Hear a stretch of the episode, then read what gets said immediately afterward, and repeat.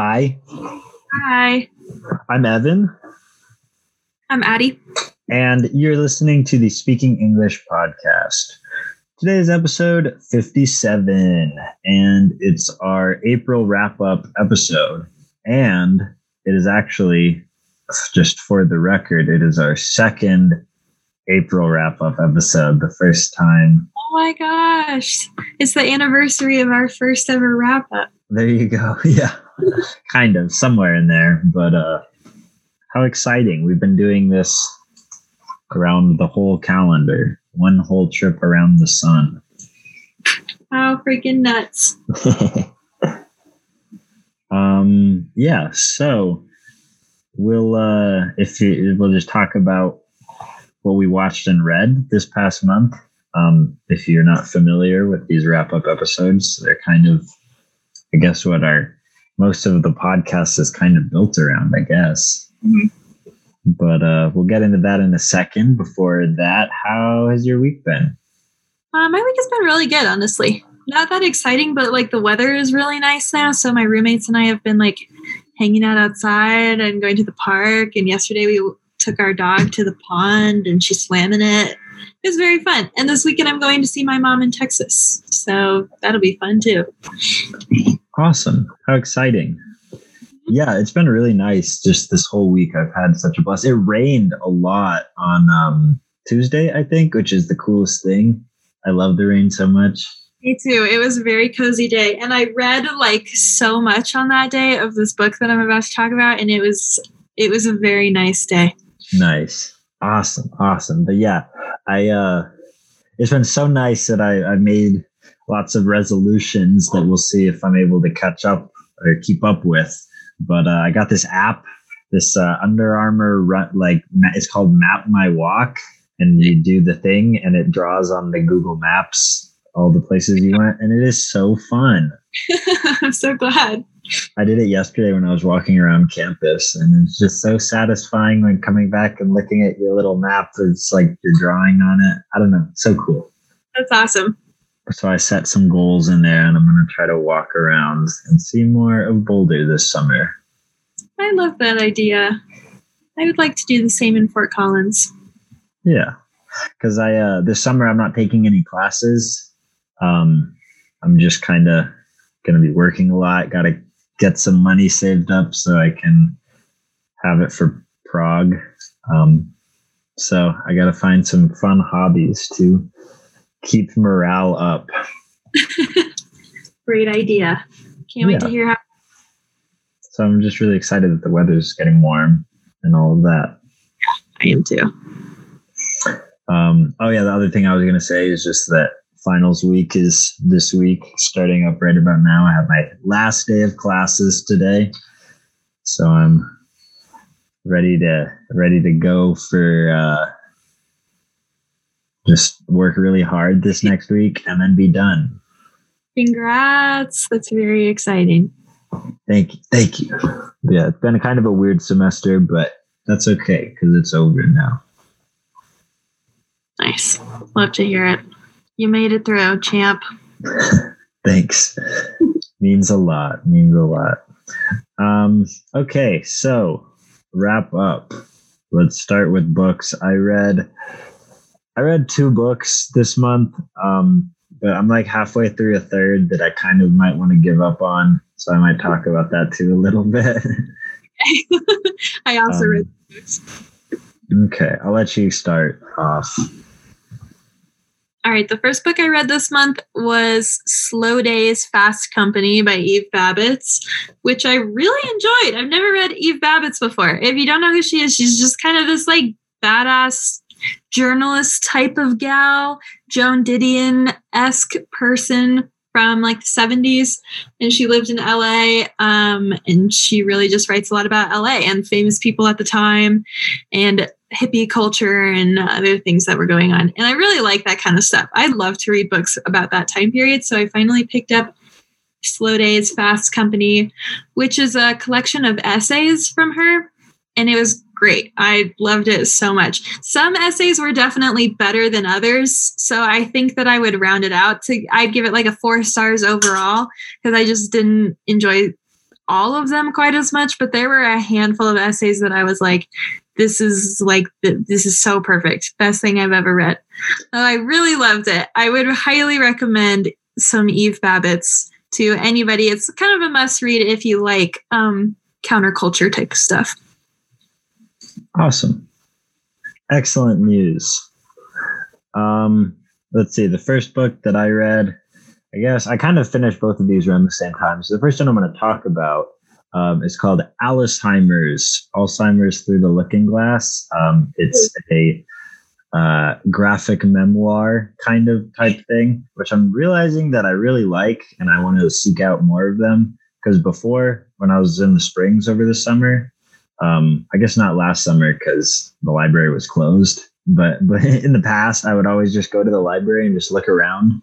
Um, and I just stumbled across a lot of like uh, graphic memoirs where people just make comic books about their own life. And I think that's awesome. Um, this one was actually assigned for class. Um, my conscious literature, the consciousness class, um, which I think I've like talked about a good amount of like books that I've read for it.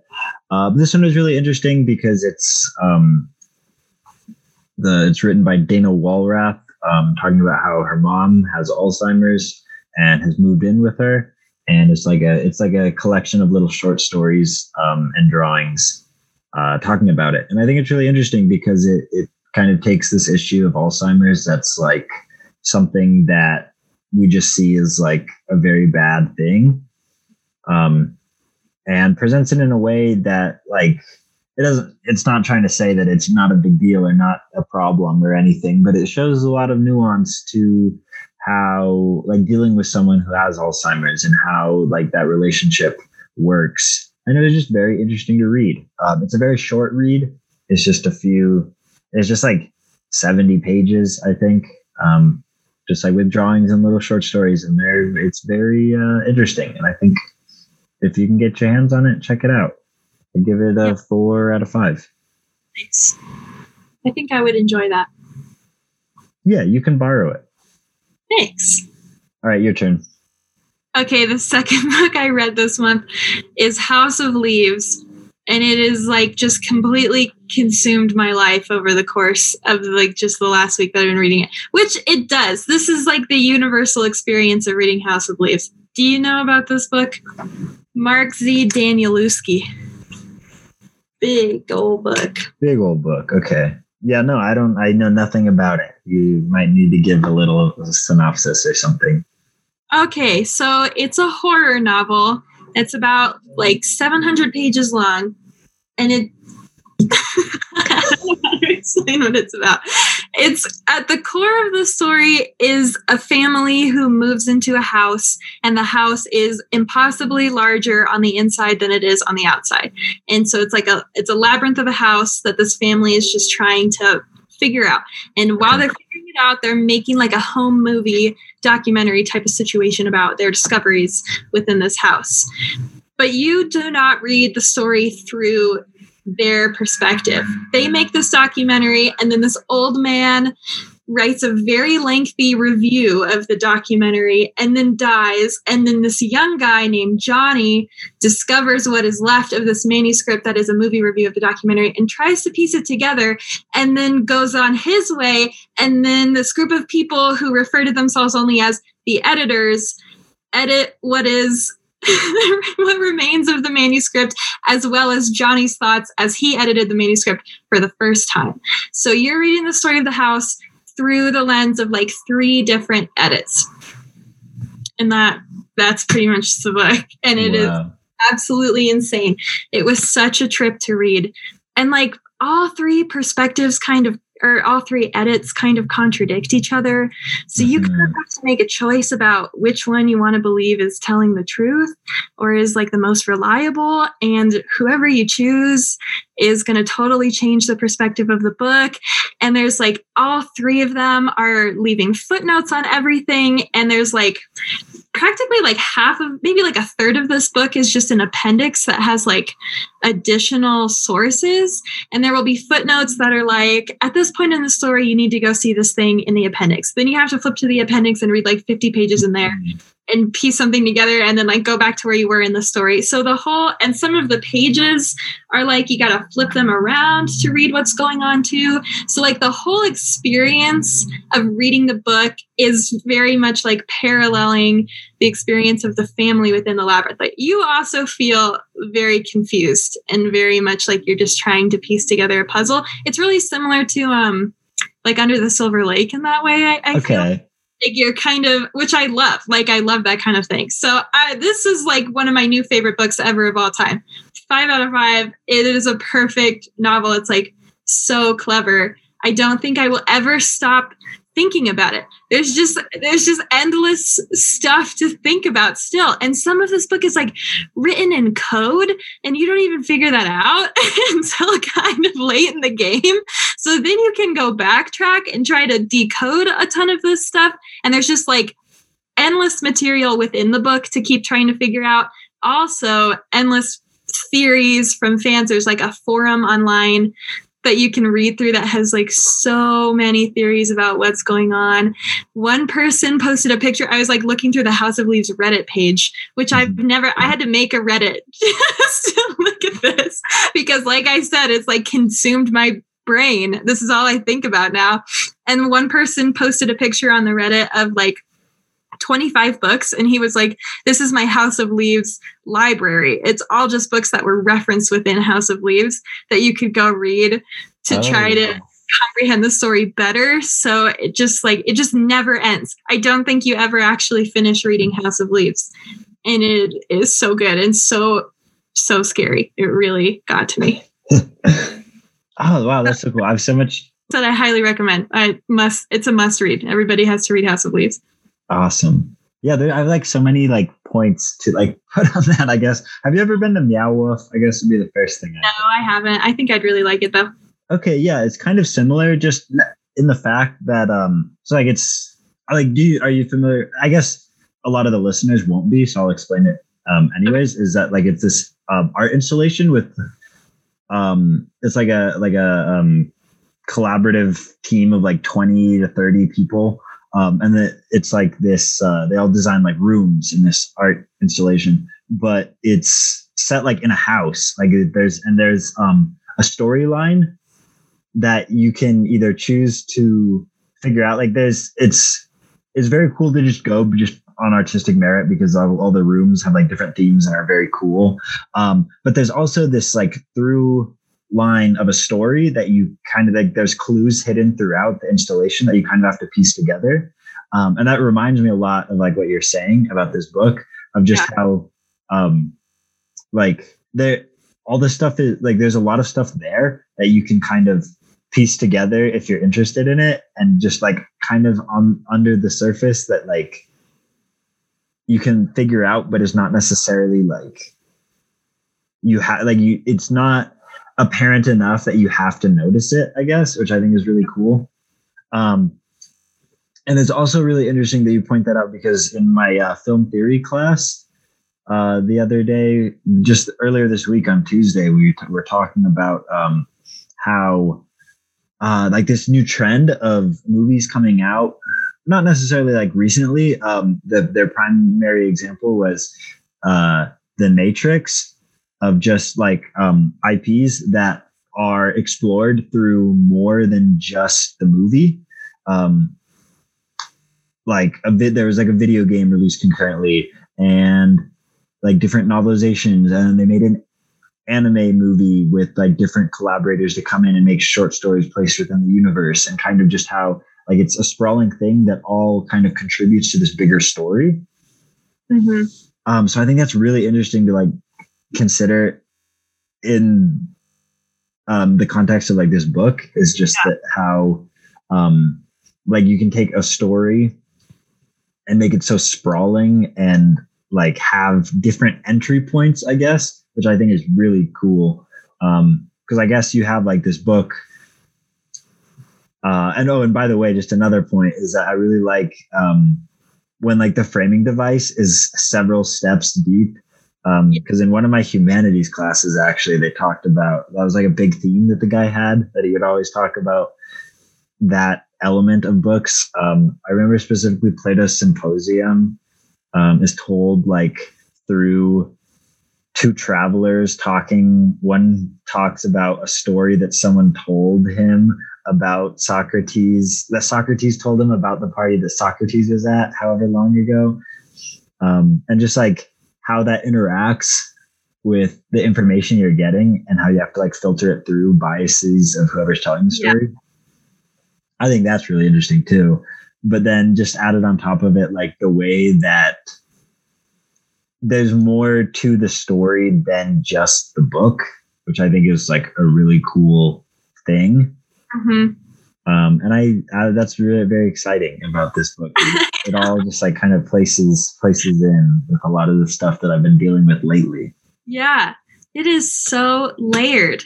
And it really is kind of like this whole idea that the story is so much more than just itself. It's like mm-hmm. someone not really self-contained is really kind of the whole like theme that it wants you to get at the whole time, because the book itself is a story that is like that. It's so much more than what's within this book, but so is the house that it's, that's at the center of all this. This house is so much more than the house. Yeah. um, and this, the, the structure of the story and like the writing style parallels that idea so much. It really makes you feel very connected to the story. Um, and it was so good. I, it was just so good. It was so crazy to read. Awesome. That's exciting. I don't know. I don't really like reading horror books because they get into in my head, but I might have to check that out. Just you know, what was weird was I've heard people call this like the scariest book of all time. And that's why I, I wanted to read it in the first. Uh-huh. I like scary stuff. And while I was reading it, I was like, none of this is really that freaky. Like this is really just not getting to me that much. But then you, when you put it down, it's still just like, so like, prevalent in your mind, like you just can't I, I don't know, that's what was freaky to me, was that I just like couldn't shake the feeling that I had like also been in this house, and that uh, I don't know, it just threw me off. Oh. It was- wow, very cool, very cool. Yeah, very cool. I really I just want to talk about it forever. I want more people to read it so I can talk about it. Gotcha. Yeah, nice. I might check it out at some point, we'll see.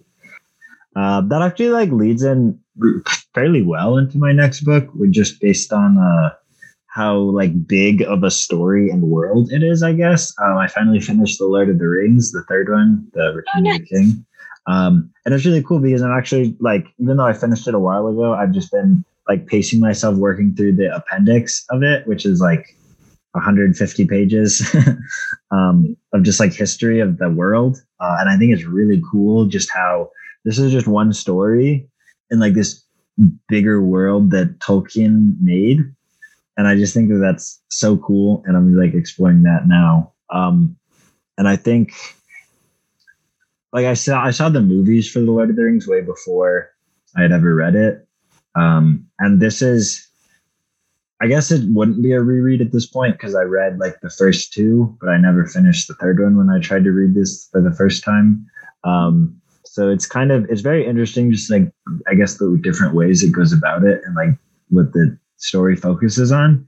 Um, 'cause it feels more like, the books feel more like a, like a history of like these things, kind of less uh, like playing on your emotions, I guess. And kind of just like, this is what happened. And I think it's cool just 'cause I love history and I like reading books about the real world that are kind of like that. Um, So I just thought it was interesting to kind of like place myself in this kind of like world, and like this is how it's happening, and kind of like piecing together how the events fit together and like who. Um, and so I'm having a lot of fun doing that right now with like the going through like all the stuff in the appendix about like histories of this world and kind of piecing it together with the stuff that I know from reading the books already. So I don't know, that's very cool, but I I love it. Um, five out of five for me. Wow, we both had a five out of five this month. Good for us. That's yeah. awesome. I kind of figured this was going to be a five out of five just because I, I don't know, like it's kind of a reread, but right. uh, that's still okay. Very I got, nice. I got more out of it than I was expecting, which is always a good and cool feeling. um, and then okay, so this other book, I. Uh, I'm halfway through The Sound and the Fury by William Faulkner. Um, this is another one for my class, and I'm really having a hard time with it. No. And I don't know if I'm going to finish it or not. I still haven't decided. I might put it away for a bit and then like start it over at some point later, because I didn't, I wasn't able to read it in like the time frame we read it in class. And yeah. like I know what happens, and I've like talked about some stuff for it. And now I'm just finding it really hard to just actually get through. So I think yeah. I'm going to put it away for now. I needed to talk about it so I could feel okay about that. I think that's totally fine. You're valid in that choice. Awesome. Thank you for the support. But yeah, no, just saying it out loud made me realize that, yeah, I'm going to put it away for now. And I'll probably, I'll put it at the end of the bookshelf, and I'll probably try it again sometime.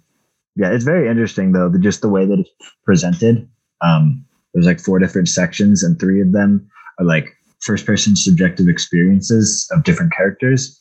Um, and very different ways of presenting information, and a bit hard to kind of get on the wave of what's going on. And I think that's why it's frustrating for me right now, but yeah. very interesting. And I will revisit it at some point.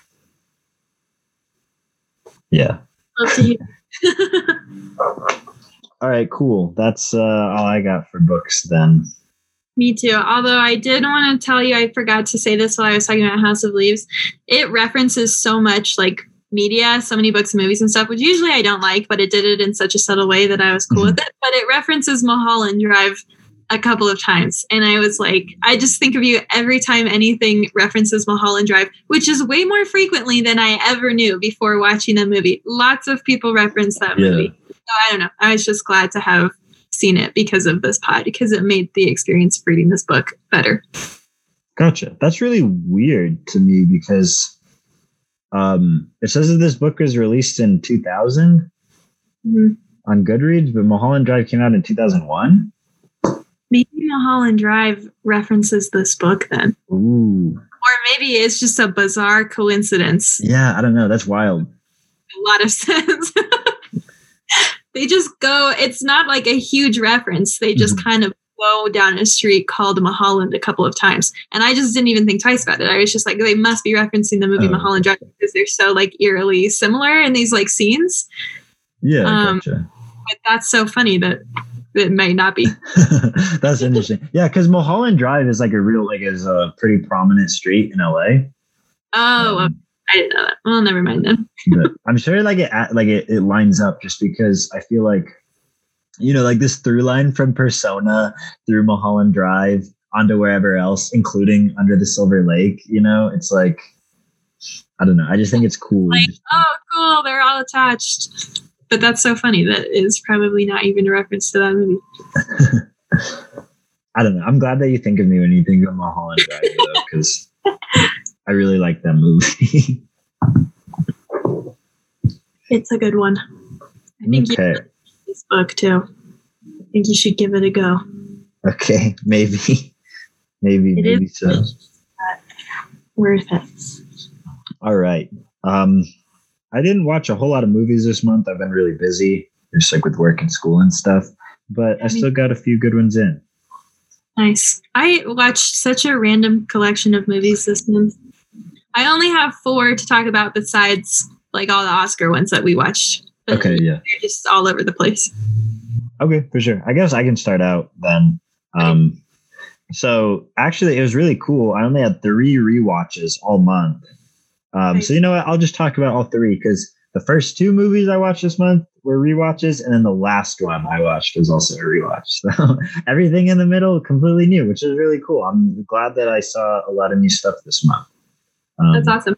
Probably more new stuff than usual just because I like rewatching things that I like. But yeah.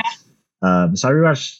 So these are my rewatches. I rewatched The Corpse Bride, um, which I remember vaguely from my youth, but uh, is good to check out again. Um, and I liked it. I thought it was a little sparser than I remember. Like not a whole lot happens in it. Um, but all the stuff that does is really cool and really fun. And I like it a lot. Uh, seven out of ten for that one. That one was a rewatch, but like, um, like I hadn't seen it since I was real little, so it was still kind of a fun new experience. Um, and then I rewatched Adaptation. This was in a class, um, written by Charlie Kaufman, directed by Spike Jonze. About, I think I talked about this because I watched it. The first time I watched it was also for a class, but over the summer. Um, and I feel pretty much the same as I did then. It was very interesting, um, and really smart.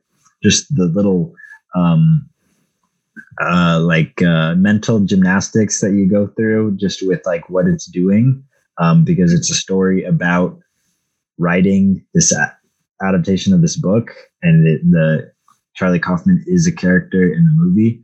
Um, so it does a lot of interesting stuff with like conventions and like things that you should do screenwriting and shouldn't do, and like play funny games with like doing it and contradicting. I don't know. It's just very interesting. Um, but I kind of have a hard time like connecting with it, I guess, just because it's so like, I don't know. Um, yeah. Which is how I feel like with a lot of a lot of Charlie Kaufman stuff. Gotcha. Um, I still give it eight out of ten because it was really good, but not necessarily my favorite. But I would, it'd be one that I want to show people because I think it's very interesting, um, and the ways it does things. Oh. And then for the same class, just yesterday, oh no, not yesterday. It's been like three days now. But uh, um, is Tropic Thunder from two thousand eight, directed by Ben Stiller. Um, this is a fun one. It's like uh, I honestly like. Every time I watch it, I don't know exactly how I, how I feel about it, just because it's so dumb and so smart at the same time. um, and I just think it's like very cool how it does that. How it's like has like the dumbest jokes, but they're really doing super smart things with how they're like satirizing like mm-hmm. Hollywood of today. Which I don't know. I think it was really cool. I was just I'm forever between a seven and an eight on this, but I give it an eight because. It's genuinely like does a lot of things that you go, ah, you got me. That's pretty funny. Um, even though you're rolling your eyes at like a lot of the other right. jokes too.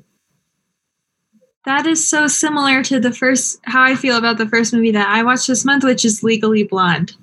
Also so dumb, but so smart at the same time. I'd never seen this movie before, which is kind of crazy. And I just like saw that it got added to Netflix. So I was like, oh, I should just watch this. And I expected to find it funny, and that would be really it. And I also honestly expected to find it maybe even like problematic because it came out a long time ago. And I like, and I know that it's like kind of feminist, but that like, I like to believe that feminism has like advanced past Legally Blonde, I guess, is like the mindset that I went into this with. But I was so incorrect. It genuinely is, a, it's just such good feminism. So much of like modern media representation feminism in the last couple of years has been like girl boss type of stuff.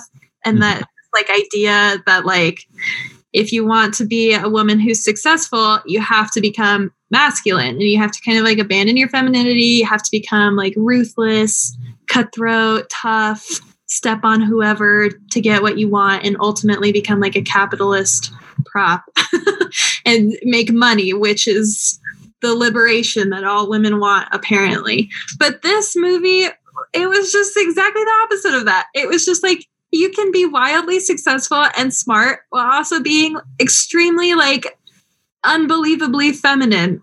And that is just, it was just so great. It was such a good feminist message. I was so impressed by the end of the movie with how it did that. But it was also just very goofy um, and so funny and fun. And I loved it.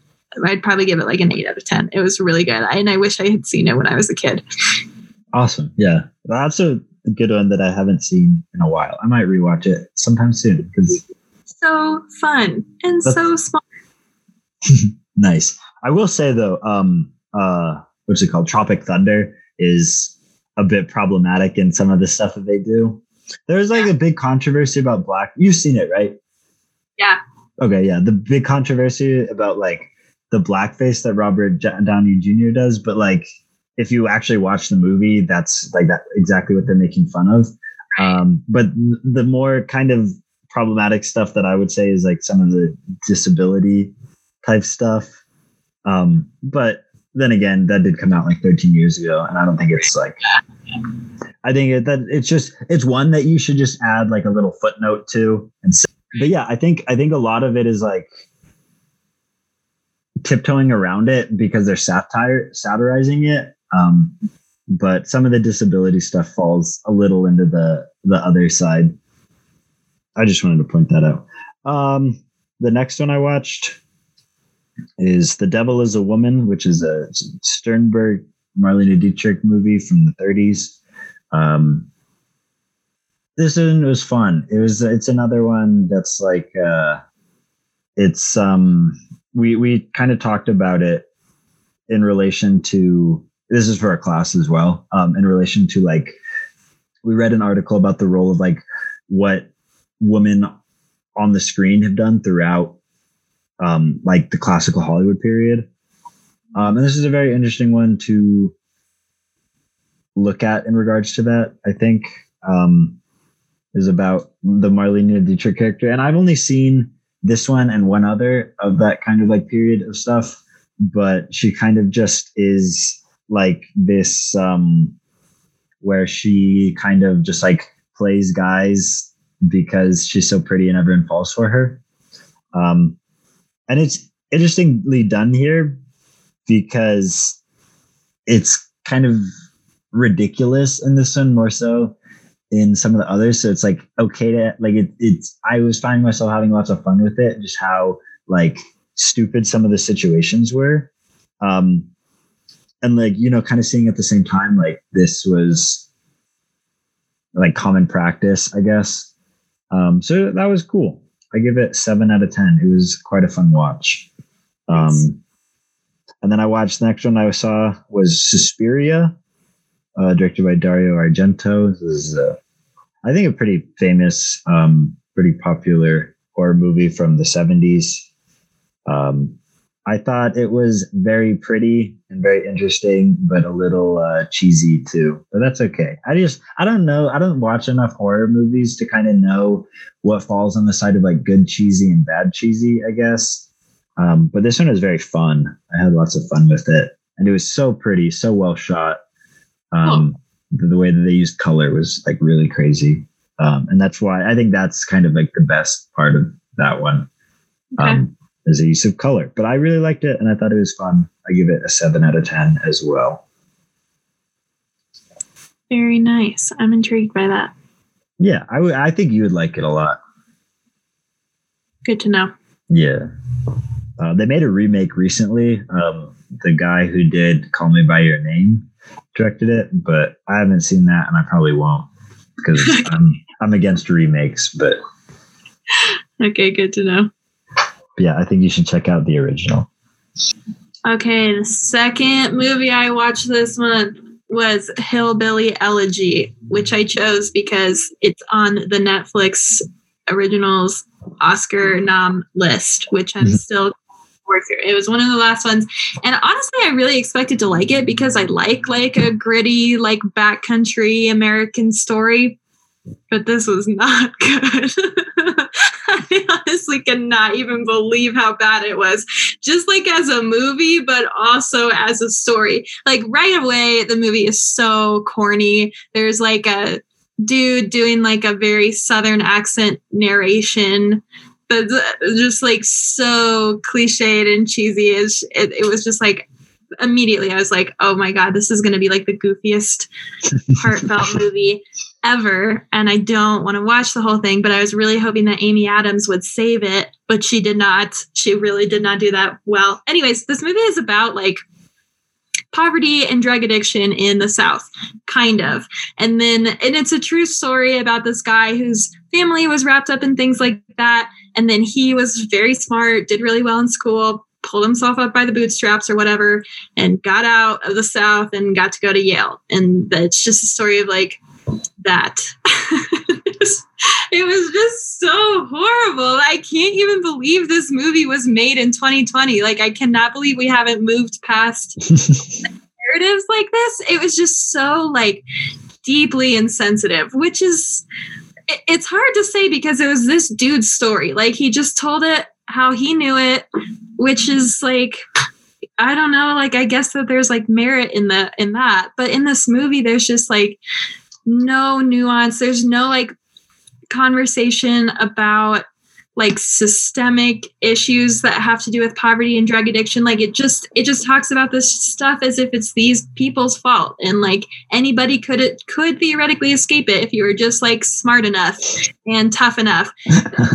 No conversation about like the bigger picture at all. And it was just unbearable to watch. Also, there's many racist comments that are just thrown in by these like family members in the South, just to kind of be like, ha ha, that's just the culture down South. That's just what they're like. And then it just goes completely unchecked. And it was like, what? Like, no, we're not excusing this type of stuff anymore. This is not how we talk about these things anymore. It was just weird. It just felt so like old. Like, I was just like, how do you guys not know better right now in twenty twenty? Hmm. So, bad content. Also just bad movie. Like, so corny, unbelievably corny. Um, the dialogue was just so cringe to listen to. Um, I hated it. Two uh, two stars out of ten. I hated it.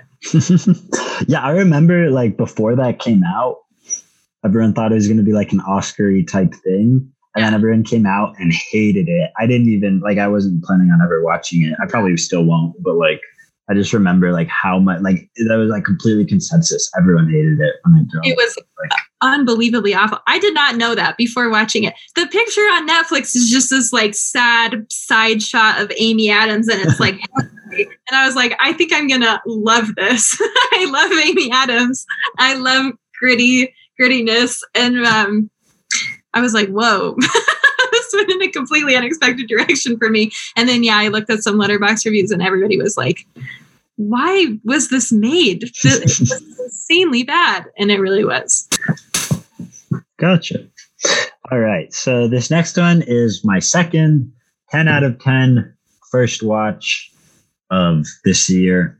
Um, and even better beyond that, at least for me, it's um, one that genuinely blew me away when I watched it, um, which I've kind of been thinking of like how, when I felt similarly um, to that, when I like came out of a movie. And as I think it's only the fourth time that's happened. And like the last, I guess, since I started getting into movies, that something's like really just blown me away on the first watch.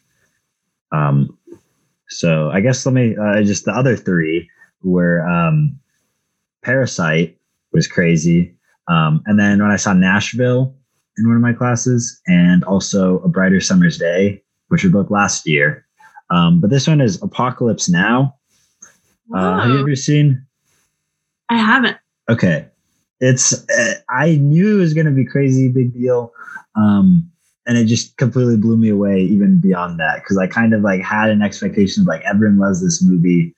Um, going to be really good, and then I was just completely blown away when I watched it. And I think a big part of that was it was in a big screening room, biggest screen in Boulder apparently, um which I believe when it comes, at least like widescreen stuff, because it's very long, so it's not like letterboxed when it gets widescreen, um and this is in widescreen, so it works out.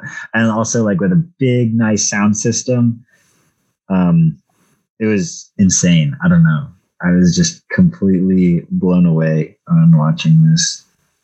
Um, yeah, that's, I don't know. It, it's kind of um, like just the spectacle about it. It probably is like the movie with the biggest spectacle maybe ever, just because, yeah.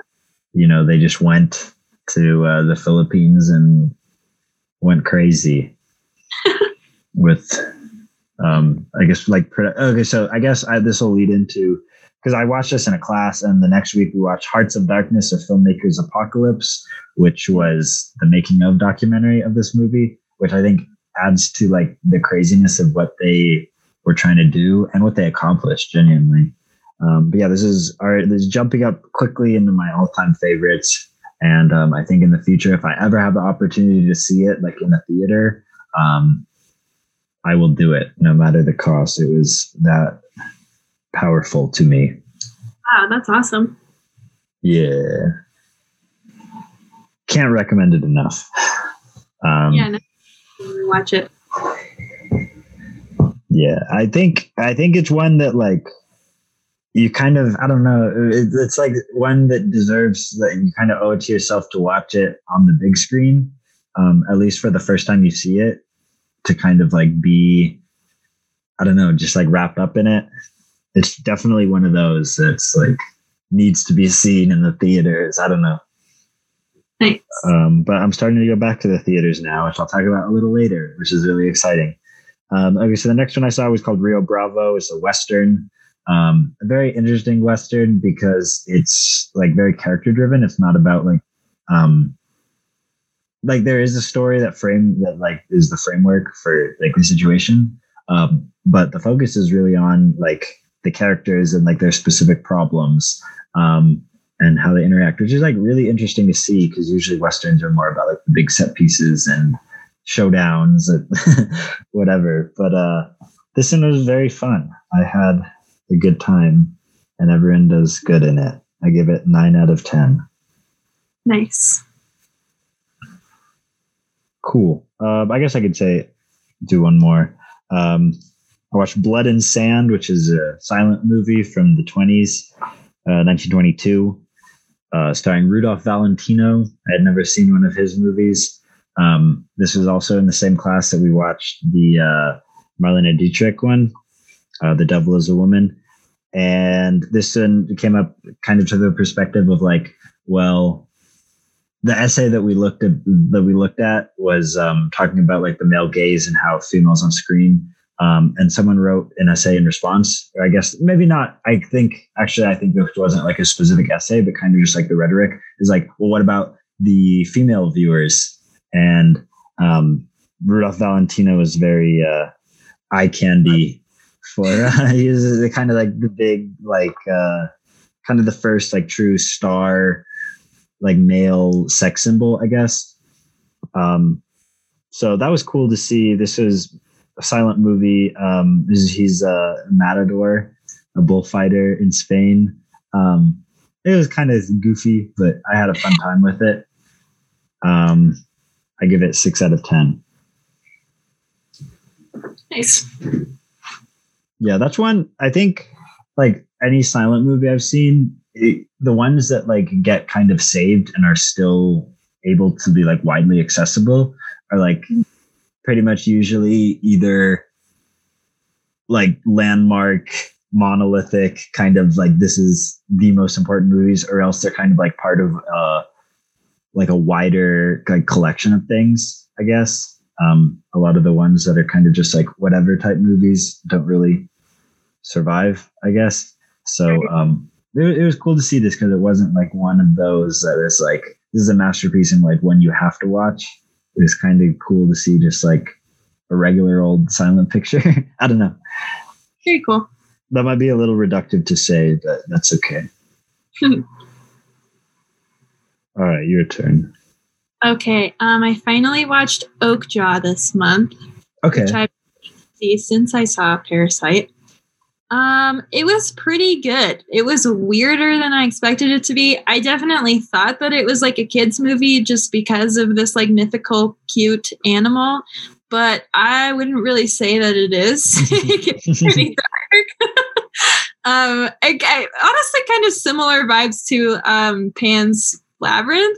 Like it's okay. Almost like I, I went into it being like, surface level, what I know about this seems like a kid's movie. And then you just are like, no, it isn't.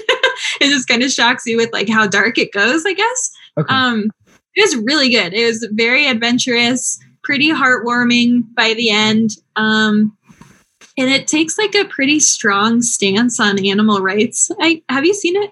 I haven't seen it, but I've seen like essays about it, like, or like video yeah. essays talking about it. By the end, I felt like a little bit weird about it because I think it's supposed to, it's trying to convince you to care about animal rights, um, which is a cool, like, fine message. But it was strange to me then that it, like, did that by using this mythical creature, because mm. by the end of it, you're, you just, it's not really like you feel attached to it. Like, it doesn't feel like the real world. because this is a giant fake pig. um, it doesn't, I don't know. It didn't make me be like, I care more about real animals now. I was just kind of like, I guess I care about like Okja, and that's kind of it. So I don't know, like the, the moral of it, I don't think came across as strongly as maybe it was supposed to, but it was a very fun story and a really good movie. Um, Super wacky characters too, which was really fun. Also, Jake Gyllenhaal is in it, and I literally did not know that. And oh, he was gotcha. Weird. Um, I probably give it like an eight out of ten. It was really good, Stra- just stranger than I expected it to be. Gotcha. Yeah, I uh, I don't know. So I've seen, I guess I've only seen two others um, of Bong Joon-ho's stuff besides Parasite, and it seems like he's always tries to do more than he can, kind of like. Wrapped his, his movies around up until Parasite. Um, but I haven't seen Memories of Murder, which is like like regarded as his other masterpiece, so I need to check that out. But I just think it's interesting that like I don't know that yeah. your your thoughts about that movie kind of line up with this narrative I have in my head, so I just think that's cool. Gotcha. Good to know. This is the only other Bong Joon-ho I've seen so far. So okay, gotcha. Snowpiercer. I haven't seen really. It. Yeah, I saw that one and I thought it was really good, but uh, kind of like lost itself along the way okay. over the course of the movie, but I still liked it. Um, but yeah, I just think I'm just very glad that we have Parasite because he find like he got it all right. It all lined up. Oh my God, it's crazy how good Parasite is. Yeah, I think that if you like watched Okja first, I think you would be like shocked by Parasite. Like he it's kind of like exceptional how much he grew between this movie and that movie. Huh, gotcha. Cool. Um, okay, so the next one I watched was called Detour. This is uh, part of, I don't know if I talked about that I'm going through like this uh, film noir watch list, like classic noir watch list, um, but I am, and this is on there. And this one was really interesting just because it was like apparently made on like hardly any budget at all, very low budget. And it kind of shows through. But I thought it was really cool at the way it handled what it had to do. It's like only like seventy minutes long, um, but it feels like it's a complete story, and it kind of just goes to, I guess, while not like super interesting, like I've never seen this before. It was very like well made, um, and I think I would put it on like a list of like low budget, like how to do low budget stuff right. Um, and I thought it was really cool. Uh, I give that one a seven out of ten. Nice. Um, and I saw Scream finally um, from nineteen ninety-six, directed by Wes Craven. Uh, I thought it was cool about how like it, it's like, okay, so you know all these slasher tropes and let's talk about them in the context of a slasher movie. I just thought right. that was a really cool concept. And I guess like that's the appeal of it. Um, but I think it was pulled off very well. It was a very fun watch. Um, even though like it was kind of obvious like who who the killers were, I guess it was it wasn't like ever not fun as a result, which was cool. Um, I, I really give it an eight out of ten. It was a blast. Very nice. It is a blast. Um. Okay, so you have just one more. Yep. Okay, I think it's your turn then. Okay, the very last movie I watched this month, I just watched it earlier today, and it was Bonnie and Clyde um, from the sixties. And I don't really know. I just kind of saw it on Netflix, and I was like, oh, I'll give it a go. um, and it was so much fun. I really enjoyed it. It is a great movie. I just, it, I, it did everything right for like what it is. Like it just has everything you could possibly want in a story about two bandits in love. And it was like the funnest time ever. It's got high-speed car chases with old-timey banjo music in the background. And that was I that's everything that I wanted from it. It was just, it was very fun. And like the, the characters, the couple of Bonnie and Clyde, so interesting. Like, I don't know. It's just such a good story. Um, so I really enjoyed that movie. It's, I, I would recommend that like pretty universally. You should watch Bonnie and Clyde. It was really good. Yeah, I agree. Um, but I don't know if it's like apparent at this point, but like it's that movie is very historic just because it was like the ending thing shootout was, I guess you can even call it a shootout, but uh, it was just very, it was like kind of the, one of the first times that they were able, like a mainstream movie was able to be that violent. Um, oh, cool. I know that.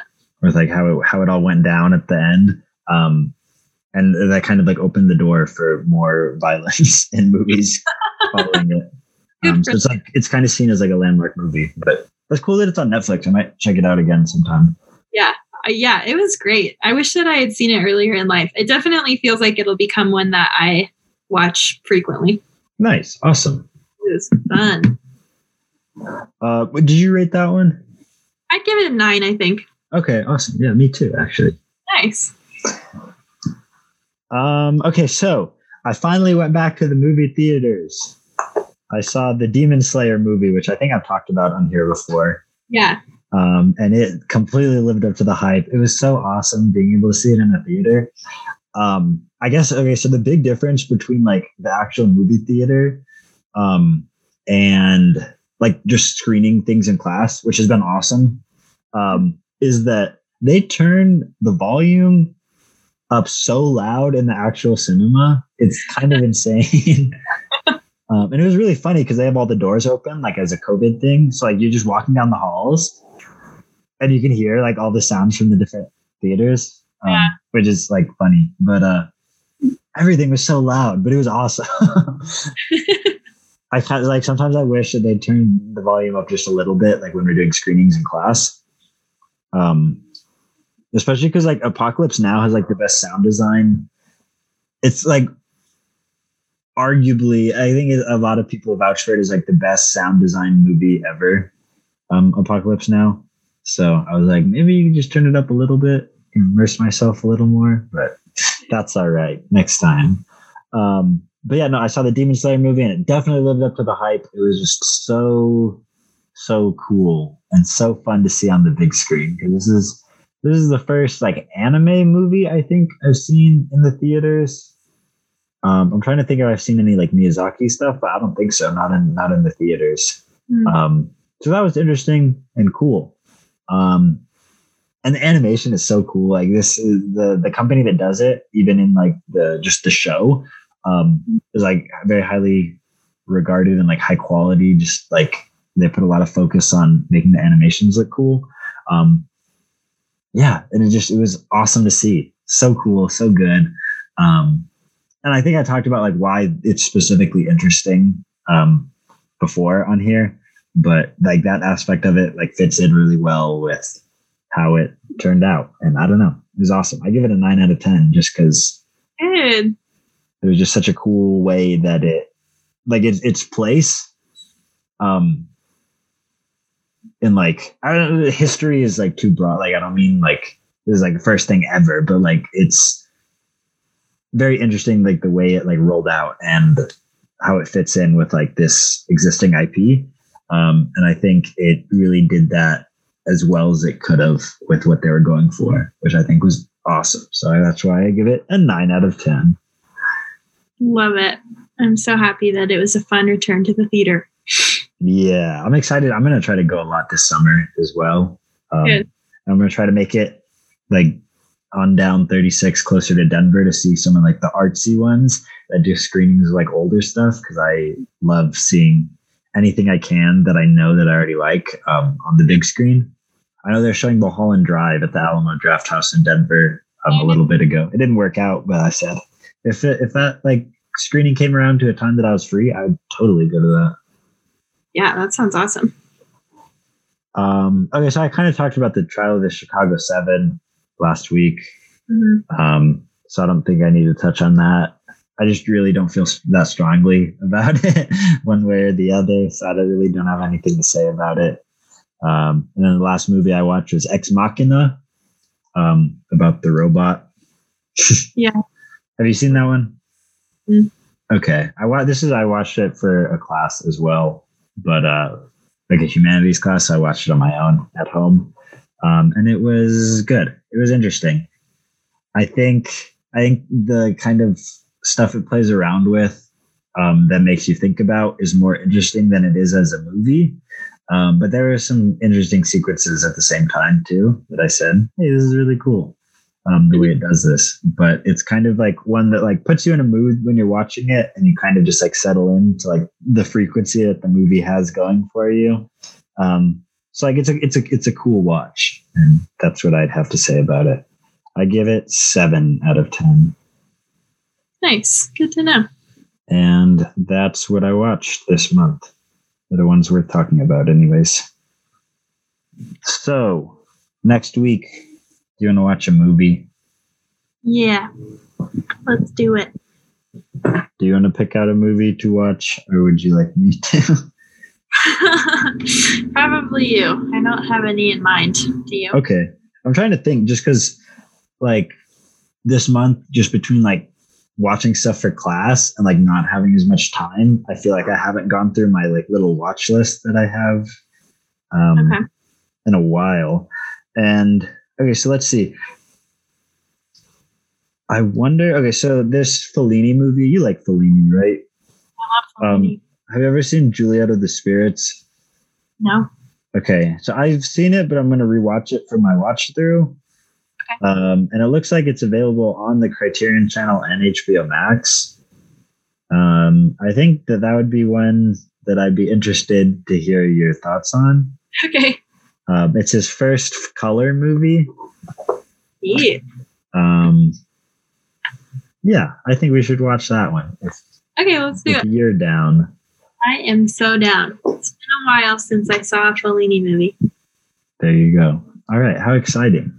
Yeah, because this is the first month that I haven't had any, I didn't watch any of that box set for my wrap up. So I need to pick up the pace and watch a few more. Um, nice. I think I'll actually have time to now, which is cool. Yeah, that is super nice. All right. It is over. How exciting. Yeah. I can see, I can, I can, I'm okay with school or work, but not both. It's hard to watch as much movies when you have school and work at the same time. That's what I found out over the past month or so. It's definitely challenging to do both. Cool. I'm excited. All right. So that means all we have left to do right now is, uh, talk about some albums. You have an album recommendation for this week? I'm going to recommend a B fifty-twos album. I love the B fifty-twos. Awesome. Unapologetically.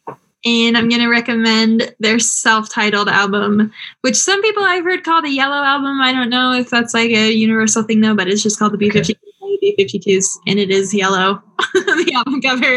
And it has my favorite B fifty-two song ever on it, which is Planet Claire. And I don't I just really love the B fifty-twos, especially for the summertime. It's good, like weird, quirky surf rock type yeah. of stuff. There you go. Big fan. Big fan. Big fan. um, okay, so let's see. My album is by an artist called Cherry Glazer, and it's called Apocalypse Now. Um, this is probably my favorite Cherry Glazer album. It's just very fun. I don't know. She, uh, it's like, I don't know how to describe it really, but it's, it's danceable, upbeat, but she's really cool. And all the music is very good, but I think this is probably my favorite album. Awesome. Um, check it out. Yeah. Check it out. This week to get your groove on. Exactly. All right. Well, I think that's all we have for this week. Um, we'll be back with, after the Oscars month that we kind of did, we'll be back with more regular, regularly scheduled programming. Mm-hmm. Um, this month, I'm thinking next week movie, book week after, figure out something, and we roll on. Awesome. Okay. Awesome. So we'll check out uh, Juliet of the Spirits uh, next week. Um, awesome. Yeah, I think be sure to uh, check out our Instagram account for this play uh, this uh, podcast. I'm going to try to be better about posting on it and uh, give us good ratings on iTunes, or just any ratings on iTunes. But I think that helps out a lot. But uh, thanks for listening, to anyone listening. And, thank you all. Uh, we'll see you next week. Bye-bye. Bye now.